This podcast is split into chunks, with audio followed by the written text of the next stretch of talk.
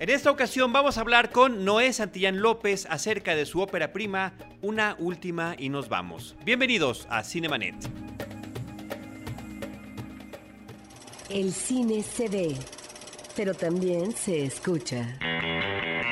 Se vive, se percibe, se comparte. Cinemanet comienza. Carlos del Río y Roberto Ortiz en cabina.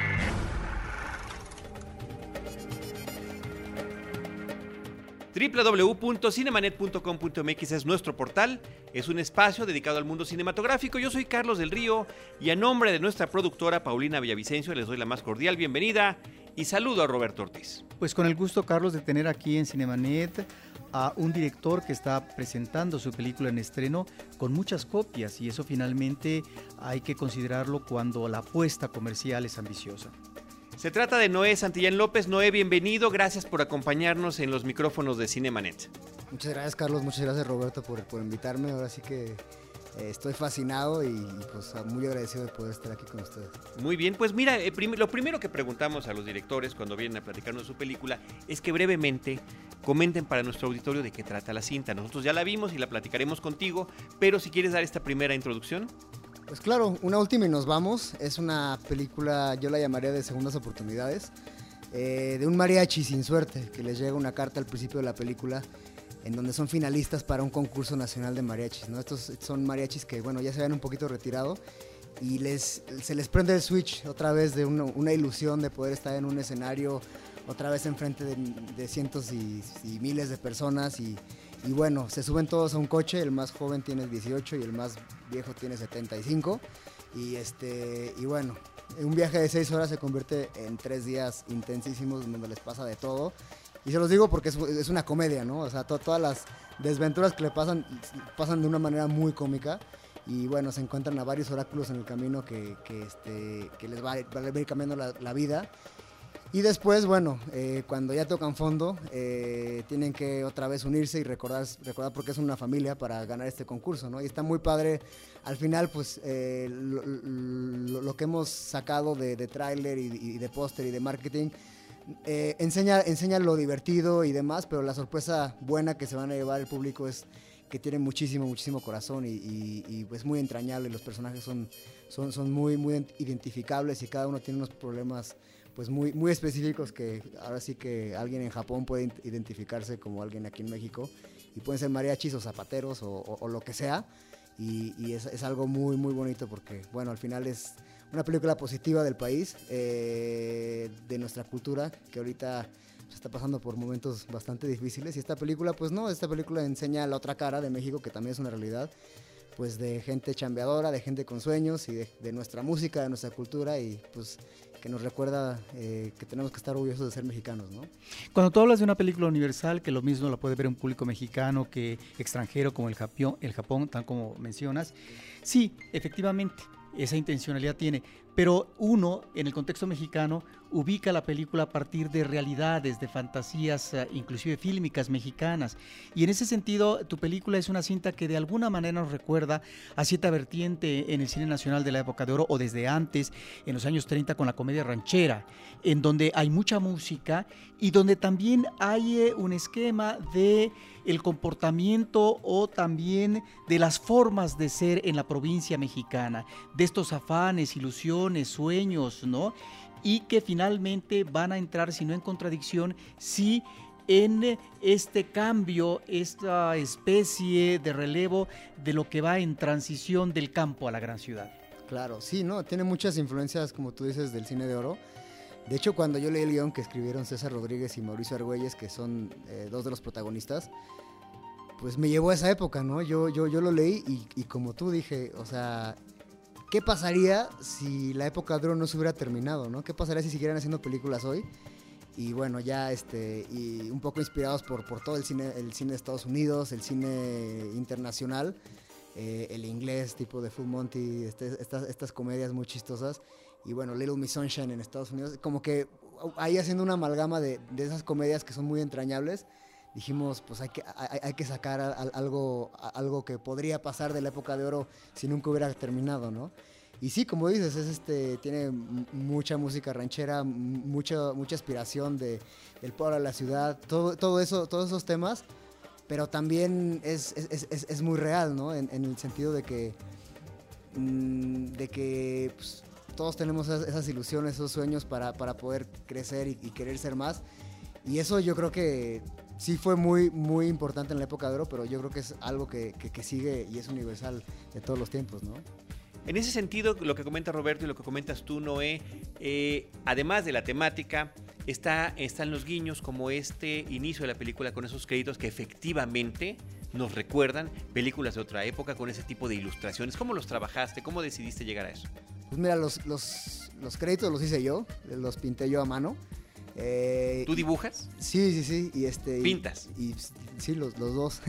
y pues nada, es, es algo que, que yo desde que leí el guion y me imaginé una musiquita ahí en la cabeza cuando la presentación, esas majestuosas, ¿no? De, con orquesta de 80 miembros y dije, así tiene que empezar la película porque desde el minuto cero te vas a dar cuenta que esta película es este, entretenida, es de ilusiones, es, es, es- como que te da una nostalgia de, tiempos mejores, ¿no? Ahorita han salido muchas películas, como, como había dicho, bastante negativas, que son muy buenas este, la- las películas, pero pues quisimos irnos para, para, para, los, para esa, esa añoranza, ¿no? De, de, este, de segundas oportunidades, de querer ser mejores y, y bueno, los créditos pues te llevan, bueno, no sé, a mí, a mí me llevaban cuando lo estaba planeando, pues a la casa de mi abuelita, la comida, ¿sabes? Como creciendo, viendo las películas de Pedro Infante y de Jorge Negrete y de Luis García y todos los fanfarrones y Joaquín Pardavé y, y eso, eh, o sea, digo, la- las, que, las que llegué a ver con de Cantinflas y todo eso, pues son, películas, pues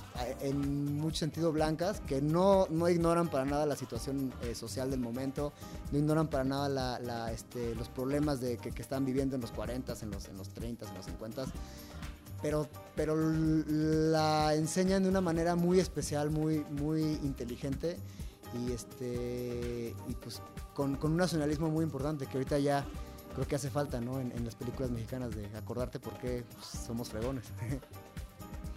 Y sobre esto mismo, eh, te quisiera preguntar, en ah, la comedia actual mexicana encontramos ciertos directores muy jóvenes como tú, como Emilio Portes, que están en la comedia y que hay referentes también eh, del cine que se ha hecho en otras épocas. Y en ese sentido esto nos lleva a directores abordando, porque buena parte de los directores se dedican a abordar la comedia romántica, ¿sí? De diferentes tonalidades. En el caso de una comedia como la de Emilio Portes, estamos ante una serie de viñetas que también nos está remitiendo a esto que tú dices de un cine del pasado y a la añoranza. Eh, hay, por ese lado, estaría ahí la pregunta, esta recuperación de esta forma de ver el cine, de estos temas que finalmente eh, fueron recurrentes en el cine nacional y que finalmente siguen tocando al público ahora televisivo a través de la telenovela, a través de ciertos eh, programas televisivos musicales, en donde finalmente el punto eh, que converge aquí es la música, ¿no? Y en donde la música es el puente para que todos se comuniquen. Claro, ¿no? La música es importantísima y, y bueno, tanto, tanto de estructura de la historia, para empezar, ¿sabes? O sea, está el personaje más chavo que es rockero, que no quiere saber nada de la música de mariachi, está muy, muy... Que no quiere saber nada, pero que tiene este antecedente familiar y esa facilidad además para uno de los instrumentos, ¿no? Claro, sí, no, es un trompetista nato, es increíble, pero pues como todos creciendo, ¿no? Que quieres pertenecer y, y- y tratas de pertenecer a otros, a otros lados y, y te andas buscando y lo último que quiere es, pues, este, según él, en ese momento, es, este, pues, alejarse, lo que quiere es alejarse de, de- de sus raíces, ¿no? Pero la música es, es lo que conecta a los, a los más grandes con los más jóvenes, ¿no? Es eh, cómo Bonilla se pone el traje y cómo, y cómo lo, lo celebra como si fuera, así, el traje, un, un smoking, pues es un traje blanco de mariachis, ¿no? Con, con la botonadura hermosa y todo. Y al mismo tiempo los chavos como Joaquín y, y este Chelupe y Virginio, pues crecieron con estas leyendas que ganaron un concurso hace 30 años y, y ellos quieren ser como ellos, ¿no? Y lo que los conecta es la música y lo que nos conecta a nosotros también al público que está yendo a ver la película, eh, porque hay desde gente mayor, este, señoras, eh, papás, hasta chavos que, que- que, pues van, van este, a ver la situación de los chavos, ¿sabes? Lo que nos une es, la música, porque todos, aunque, aunque lo neguemos y aunque tratemos de escaparnos de eso, pues crecimos es- escuchando algo de mariachi y cuando hay un mariachi en vivo se nos pone a toda la piel chinita, aunque, aunque lo neguemos, ¿no? El mariachi como tradición musical. Y en ese sentido, ya que estás hablando de la música, sobre eso sería interesante que conociera el público de Cinemanet la confección de la banda sonora. Tienes a un supervisor musical que es José Alfredo Jiménez Jr., el hijo de aquel gran compositor de cine mexicano, de música vernácula. Y eh, tienes también una presencia muy importante en términos mediáticos, eh, como Jaime Almeida, un gran conocedor de la música no solamente popular mexicana de diferentes géneros, sino también eh, de la música clásica, etcétera. Y ahí es donde de repente uno se pregunta, porque escucha, creo que uno, la voz cantante de Héctor Bonilla, pero detrás está pues todo un mariachi. ¿Qué mariachis son y cómo es que se confecciona esta banda musical que en este caso sería de los elementos atractivos de la cinta? Pues mira, desde un principio, cuando César y Mauricio terminaron el guion, lo leímos los tres, dijimos, ya no es una comedia chistosa de mariachis, ¿no? Ya es algo mucho más. Y desde el inicio dijimos, tenemos que hacerle un homenaje a esta música, porque pues eh, está un país de por medio y está una cultura y no podemos regarla, ¿no? No, no- podemos este, pues, pues hacerlo más o menos y a ver qué tal y el mariachi loco y vámonos, ¿no? No, para nada, o sea, y bueno, yo soy de Jalisco, eh, César también es de Jalisco, Mauricio es de Tamaulipas, o sea que todos, todos tenemos este, este background, ¿no? Y, y bueno, este, todos crecimos con el mariachi y dijimos, ¿no? Eh, o sea, hay que, hay que irnos por, por las grandes ligas, ¿no? Y fuimos pues, este, con José Alfredo Jiménez, leyó el guion, nosotros estamos medio nerviosos porque no sabemos qué iba a pensar y él dijo, yo me quedo aquí, mm, yo, o sea, no hagan esto sin mí, por favor, yo quiero ser parte de esto. Y pues dijo, quiero, quiero llenar esto de, de realmente de, de- de todos los, los autores de, esa época y, y quiero meter una, una vers- versatilidad. Nunca dijo pues, que todas las canciones sean de mi, mi papá, ni mucho menos, ¿no? De hecho hay dos canciones de José Alfredo, pero en total hay como 15 canciones de mariachis, ¿no? Y este... Y pues bueno, tenemos música increíble, este, tenemos Hilo Rojo de David César y Juan César, tenemos este La Noche y tú con, de Rubén Fuentes y Silvestre Vargas, o sea, tenemos, tenemos muchísimas, muchísimas canciones, Camino Real de Colima, que era la favorita de mi abuelo, por ejemplo, este, El Mil Amores, tenemos eh, eh, este, Paloma Negra, ¿Pero qué mariachis son? Ah, el mariachi que toca se llama Nuestro Mariachi. El maestro, el, líder de, ese mariachi se llama Enrique Cruz. Y bueno, ellos, ellos fuimos con ellos a grabar las canciones y trajimos a, grandes ligas, ¿no? Trajimos, este, como tú dijiste, Jaime, a Jaime Almeida, que en paz descanse. Eh, que bueno, esta fue su última aparición de este. Parece que la única, ¿verdad? No tenemos nosotros así registrado que haya aparecido en otra película. Esto es lo que se conoce como un cameo, Sí, porque sí. aparece brevemente en la película. Él es el juez eh, en el concurso final de, de estos mariachis. Exacto. Y yo como espectador, Noé, me quedé esperando Ajá. los comentarios de Almeida Sí. sobre lo que había escuchado. Claro. Como claro. que es algo que sentí que me faltó. Sí, se sí. grabó, se hizo, no se pensó, estaba contemplado. Lo que pasa es que a lo mejor lo pensaste, Carlos, después de que se murió. No, no, en verdad que no, Roberto. Este, lo- cuando lo vi, sí, ya había fallecido cuando se estrenó la película, pero este, era como que era natural que escucháramos, como él siempre analizaba y hacía su, su opinión sobre diferentes músicas de diferentes épocas, Sí, de diferentes géneros, aparte pues uno hubiera pensado, claro, y muy identificable su voz y demás. Eh, siento que esa parte hubiera sido pues muy enriquecedora, más ahora que es, eh, es- fue una de sus últimas participaciones mediáticas, ¿no? Claro, sí, no, y, y estoy completamente de acuerdo contigo y, y- y sí lo hubiéramos hecho, pero, pero lo hubiera, ahora sí que desgraciadamente no existe, especialmente en este caso. Eh, y, y pues, y pues no sé, el guion cuando lo vimos iban a ser el juez A, el juez B y el juez C, ¿no? Ok. Y cuando llegó José Alfredo y dijo, no, pues, o sea, quiero salir yo y por favor, si me dan chance, yo quiero salir. Él es un juez y sale Mar- Marilena Leal, que es la hija de Lola Beltrán, y, este, y Jaime, ¿no? Y, Pero ¿cómo llegaste a Jaime? por, por José Alfredo. Ok, Es- por él mismo. es- son, son muy buenos amigos, eran muy buenos Ujú. amigos. Y bueno, al final, o sea, se, se- se vinieron estos monstruos de- de- de- del, mariachi y de la música, de conocedores de la música, a, a- a- a respaldar, como y darle credibilidad a nuestra película, ¿no? Ujú. Canta Rafa Negrete, por ejemplo. Rafa Negrete es el nieto de Jorge Negrete y tiene, no sé si la vieron, o sea, cuando la vieron, la misma voz que su abuelo, ¿no? O sea, está de miedo y, y- y- Y bueno, como dijiste, Bonilla canta su, su, su canción, Oliver Nava, el chavito, también canta la suya. La verdad, José Alfredo estuvo siempre atrás de, de todo y supervisando todo detalle para que sí fuera lo mejor de lo mejor y que pues que, que sí sea realmente un homenaje al mariachi, ¿no? Noé, fíjate que de repente, y, y no es la primera vez que te lo deben de decir, este, uno hace estas comparaciones porque suceden de manera muy paralela. Está la película En el último trago de Jack. Saga, que además es el último director que estuvo antes que tú en ese micrófono. Ah, perfecto. Entonces platicamos de su película, que también es una road movie, que también tiene el tema musical, que también está la presencia de José Alfredo Jiménez. Eh, son diferentes tonos por completo, Sí. pero fíjate qué curioso que de repente aparezcan este tipo de, de películas, eh, digamos, paralelas, ¿no? En, con situaciones muy similares. Claro, sí, no. Yo, yo sé de esta película del último trago desde que estaba concebida. Este, no conozco al director personalmente, pero ¿Ya la viste? no, no he tenido el gusto. He estado ahora sí- que como loco pues, promocionando la película. Pero José Carlos Ruiz iba a ser uno, uno de los mariachis hace mucho, mucho tiempo. Y bueno, este, iba a ser el personaje de, de Bonilla, ¿no? Y bueno, supe de esta película, él, él me la contó con, con mucha emoción y, y- y, pues bueno, este, me da mucho gusto que, que haya salido. Y La tienes que ver. y la coincidencia, y la coincidencia es que salimos más o menos al mismo tiempo. Para nada Sí. fue planeado y para nada fue uno Bueno, al y el otro. título, ¿no? En uno es en el último trago y el otro es eh, una última y nos vamos. Sí, sí, sí. Sí, no, pues hay muchas coincidencias y bueno, el, el mariachi yo creo que está haciendo un, un comeback muy, muy interesante.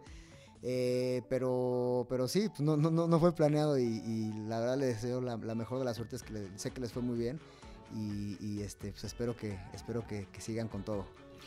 Tú abordas una tradición musical por excelencia que es la música del mariachi, pero esto se vincula con unos personajes que conforman un grupo de mariachi y ellos mismos tienen que ver con realidades humanas específicas. Claro. ¿A qué vamos? A que lo mismo está esta diferencia generacional, ¿sí? las inquietudes diferentes de un joven ante finalmente lo que considera de los padres ya obsoleto, en lo que es su vida y su inquietud en el presente. Están también las relaciones eh, matrimoniales, está por otro lado eh, el fallecimiento o la ausencia del ser amado, y eh, la presencia también de jóvenes que tratan de sortear de diferente manera sus afanes, sus inquietudes amorosas, ¿no? Claro, claro. Entonces ahí, eh, en términos humorísticos, se están manejando todas estas diversas situaciones Y dramáticos y también. dramáticos y- y Ujú. quisiera que nos hablaras de esto porque finalmente son de los elementos en ese tránsito que manejan los personajes de- del campo a la ciudad o de provincia, mejor dicho, a la ciudad, eh, aunque vemos mucho campo eh, en el viaje, Sí, sí. eh, eh, digamos, eh, ¿qué cosa es lo que tú estás ah, presentando al público? Pues mira, como dijiste, son ocho personajes, cada uno tiene su, historia. Eh, Martín y Marcial, por ejemplo, es una de las historias centrales, el, padre y el hijo, ¿no? El, padre que es el líder de, los mariachis y el hijo que no quiere saber nada de los mariachis. Es- es- eso, bueno, es universal y yo creo que todos hemos pasado por algo similar en alguna u otra manera, en, algún, en cierto grado. Y bueno, esa está muy fuerte y muy bonita, porque como dices, este es, es- es dramático, ¿no? Y en, en un tono de comedia, y sí, todos están riendo, pero son- se tocan temas dramáticos.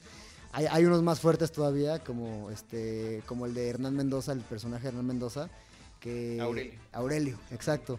Que, bueno, está, está, está en una relación de amor-odio con su esposa que le está gritando y, y siempre lo trae de arriba para abajo y dices, pues no, no entiendo por qué, por qué están juntos. De mandilón, pues. Sí, es de un poquito mandilón.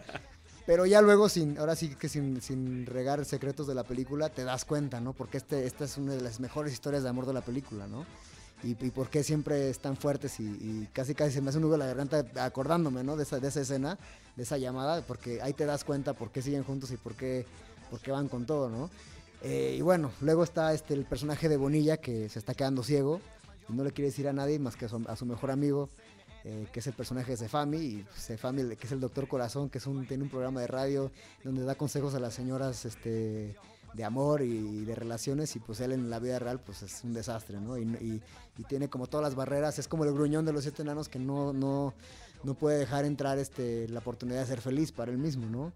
Oye, pero ahí tenemos que hacer una pequeña pausa y- Sí. o, o- o detenernos tantito, Noé, porque estamos hablando de los actores con eh, la trayectoria más importante de la película, Sí, ¿no? En el caso de Héctor Bonilla, teatro, cine, televisión, y bueno, es una gran persona. Y José Cefami, en particular, que se ha dedicado al mundo cinematográfico, es un personaje importante de la cinematografía contemporánea mexicana, ¿no? ¿Cómo llegaste a ellos? Bueno, este. De hecho, Cefami eh, fue el primero que nos dijo que sí. Ahora sí que cuando pensamos en Gaspar, que es el personaje que les dije que tiene todas las barreras arriba, siempre tiene la guardia arriba, dijimos, estaría increíble y bueno, increíblemente gracioso ver a Cefami haciendo esto, ¿no? Y pues básicamente fue la plática más fácil porque leyó el guion, dijo sí y, y ya, ¿no? Eh, con, con Héctor, con Héctor Bonilla, pues bueno, todos, yo desde chiquito yo veía Rojo Amanecer y yo dije, yo quiero un día trabajar con él, ¿no? Y este, y también fue muy sencillo, o sea, yo tenía una buena arma para llegar a atacar, ¿no? Pues yo tenía el guion. Y ahora sí que el guion habla por sí mismo y César y Mauricio hicieron un, un trabajo extraordinario. Y, y pues yo llegué y lo, y lo leyeron y me fui a comer con él y con Bruno Bichir. Y, este, y, y Bonilla pues me hizo unas preguntas, obviamente yo creo que para, pues, para ver cómo iba la historia y para, pues, para vibrarnos, ¿no? Este, director, director, actor. Y dijo, sí, le entro, pero, pero sí, ahorita, ¿no? Pero como está- ahorita que estás mencionando esto, Sí. eh, ¿qué tanto es un reto o qué dificultad entraña?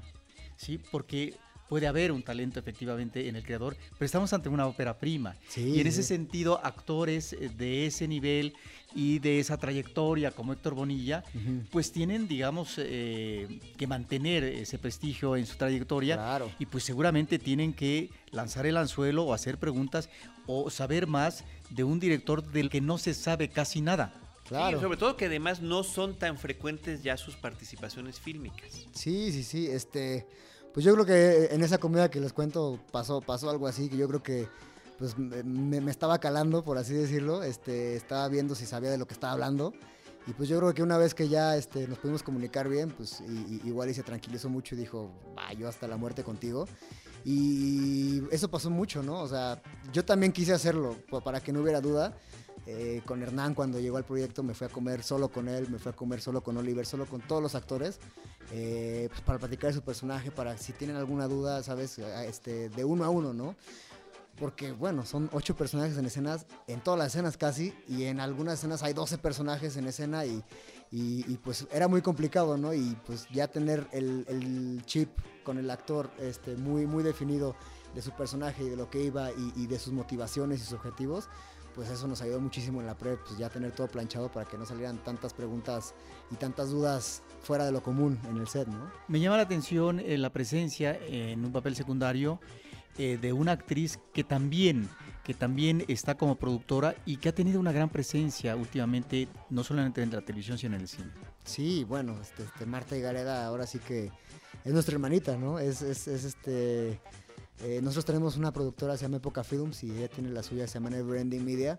Y pues hemos decidido hacer un matrimonio ahí de productoras porque ya lo, que estamos sacando es, es juntos. Y, Marta, en cuanto le vio el guion, el guion, dijo: este, Bueno, quiero que esta sea mi producción y con, con Mauricio. Y, le entró con todo y, bueno, por la naturaleza del guion, que son ocho hombres, pues el personaje más fuerte era Flor, ¿no?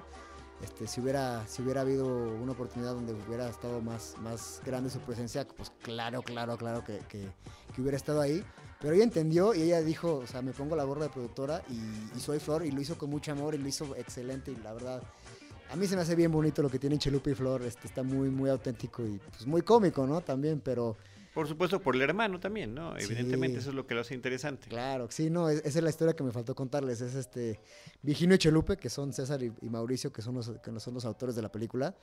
Eh, pues es una historia clásica, ahora sí que del cine mexicano, en donde son dos mejores amigos y uno está echando a la hermana del otro y el otro no sabe y es muy celoso y, y bueno, obviamente eso va a causar conflicto en el camino y, y es, es este es bastante, bastante chistoso, pero como ya se dan cuenta en la película, pues hay, hay señales que ve él que dice, pues este no es cualquier gañán, cualquier patán que se quiere echar a mi hermana, este sí es, sí es el bueno, ¿no?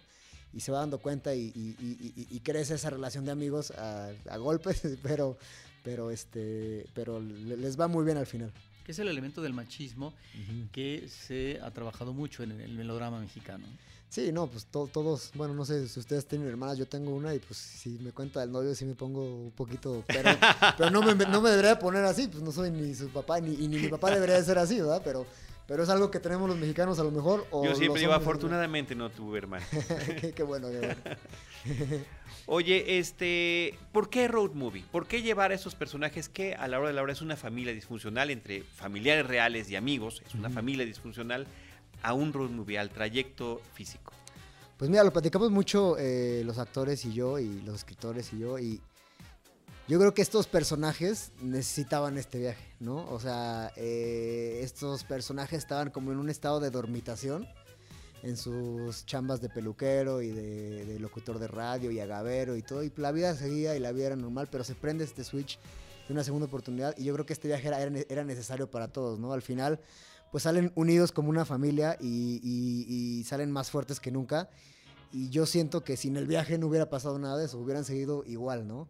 Obviamente es, una herramienta de estructura y de guionismo para, para pues forzarlos, ¿no? De que aventarlos de boca a, enfrentar sus demonios, pero también es una cosa muy divertida y, muy, muy entrañable ver, ver cómo pasan por esto, porque antes de, antes de que les vaya bien les va muy mal, ¿no? Como ustedes saben. Y lo digo de una manera muy cómica porque, porque lo ves y te estás, te estás haciendo pipí de la risa y pues yo creo que es, es, algo, es algo muy, muy interesante. Estás hablando de que es una comedia y que están estos elementos humorísticos en la cinta. ¿Cómo ha reaccionado el público en estos eh, primeros momentos de relación del público ante la pantalla grande? Pues mira, van seis días, salió el viernes eh, y la respuesta ha sido 100% positiva también de la crítica, que yo, pues, yo pues, nunca sabes, ¿no? Nunca sabes si vas a entrar a la, a la cueva del lobo o no, pero ha gustado muchísimo, ha gustado muchísimo y ha ido creciendo la película poco a poco, este, a tal manera que pues, pues, pues, pues va, va como una bolita de, nieve que está haciendo una avalancha, ¿no? Y lo bueno es el boca en boca, porque a lo mejor te, te esperas que, que, le vaya bien y ya, ¿no?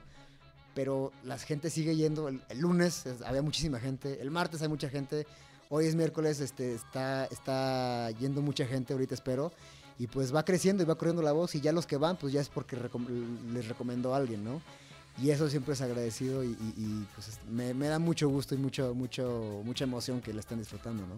¿Por qué el nombre del mariachi es Tierras Rojas? Bueno, Arandas es un pueblo en, en Jalisco, en los altos de Jalisco en donde, pues, como ustedes vieron al principio de la película, la tierra es roja. Esa es como arcilla, es una como es un barro rojo y bueno, agaves, o sea que todo es verde y rojo. Este, y César, que es, que es uno de los escritores, pues él creció, sus, veranos se, iba, se le iba a pasar a con su familia de Arandas, ¿no? Y se, y se la pasaba todo el verano y yo creo que de ahí nació la historia de César y este... Y pues por eso se llama así el mariachi Tierras Rojas, ¿no? De, de Arandas. Y que no, ningún otro mariachi se llama en la vida real así. Eh, no sé, no, no, no sé, creo hicimos la tarea, creo que checamos y no. Pero pues puede que uno nunca sabe, ¿no? Hay tantos mariachis en, México que ahora sí que no te lo puedo firmar. Noé, esta es una apuesta claramente comercial, lo cual está bien, es una película de género, también está bien.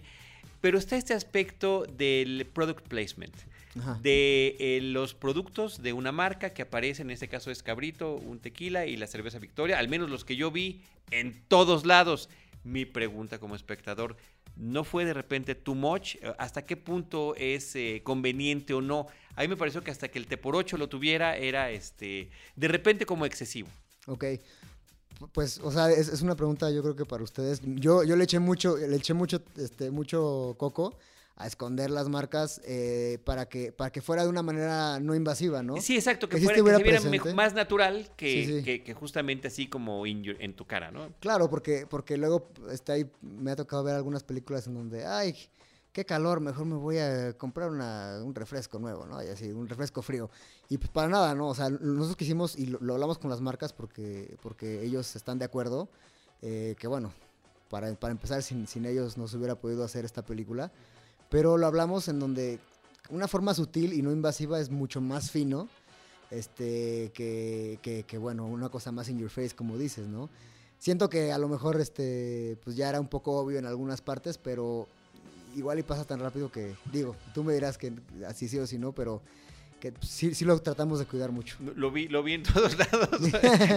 lo seguía viendo después de ver la película.